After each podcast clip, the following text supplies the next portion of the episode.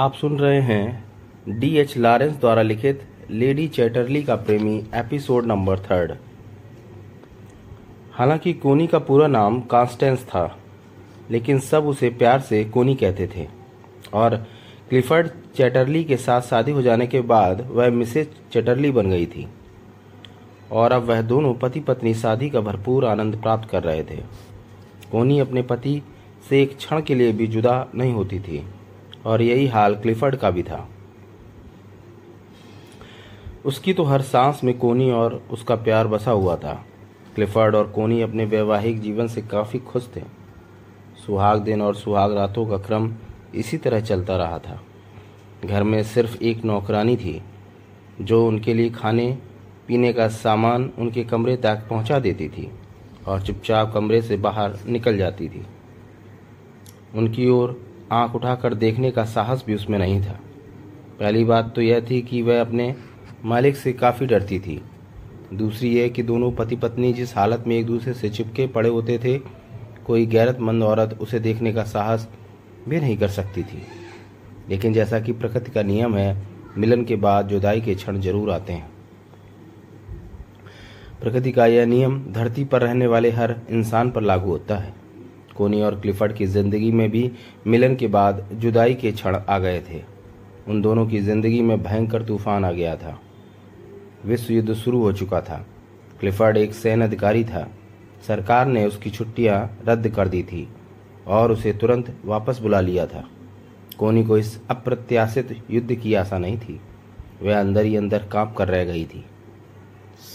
जब से कोनी को पता चला था कि क्लिफर्ड की छुट्टियाँ रद्द हो गई हैं और उसे युद्ध पर जाना है, उस पर तो जैसे आसमान ही टूट पड़ा था।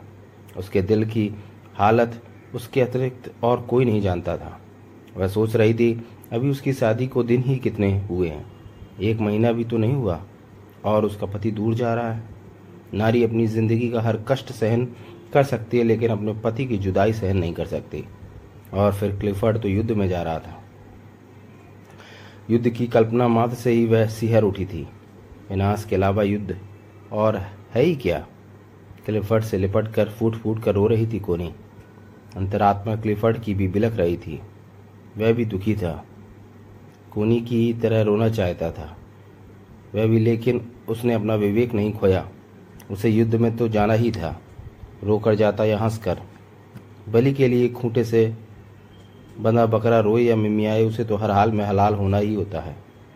अपने आप पर नियंत्रण रखते हुए क्लिफर्ड कोनी को समझाते हुए कह रहा था होनी को कौन टाल सकता है कोनी मुझे युद्ध में तो हर हाल में जाना ही होगा, और फिर युद्ध में मैं अकेले तो नहीं जा रहा।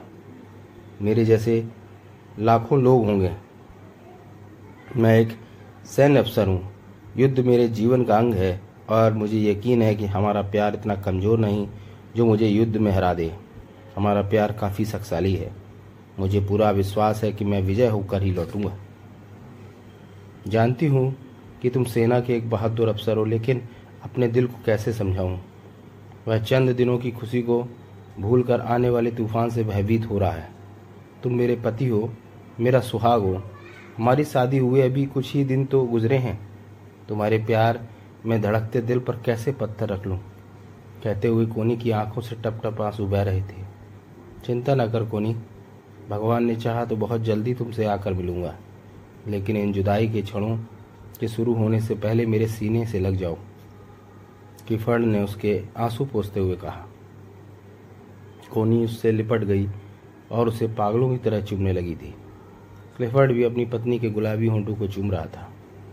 ऐसा करते वक्त उसने अपना चेहरा कोनी की घनी जुल्फों में छिपा लिया था। जुदाई के इन क्षणों को वह भी सहन नहीं कर पा रहा था। उसकी आँखें भी रो रही थीं और वह अपने आंसुओं को कोनी से छिपाने का प्रयास कर रहा था। क्लिफर्ड को युद्ध में जाता देखकर कोनी उससे लिपट कर किसी मासूम बच्चे की तरह रोई थी। जुदाई के वह क्षण कोनी किसी भी हालत में सहन नहीं कर पा रही थी। अगर क्लिफर्ड जल्दी वहाँ से नहीं चला जाता तो शायद उसके सब्र का बाँध भी टूट जाता। वह भी तो रोना चाहता था। पागल हो जाने की हद तक रो देना चाहता था। लेकिन उसके आँसू कोनी के दिल के दर्द को और बढ़ा देते, जो वह नहीं चाहता था।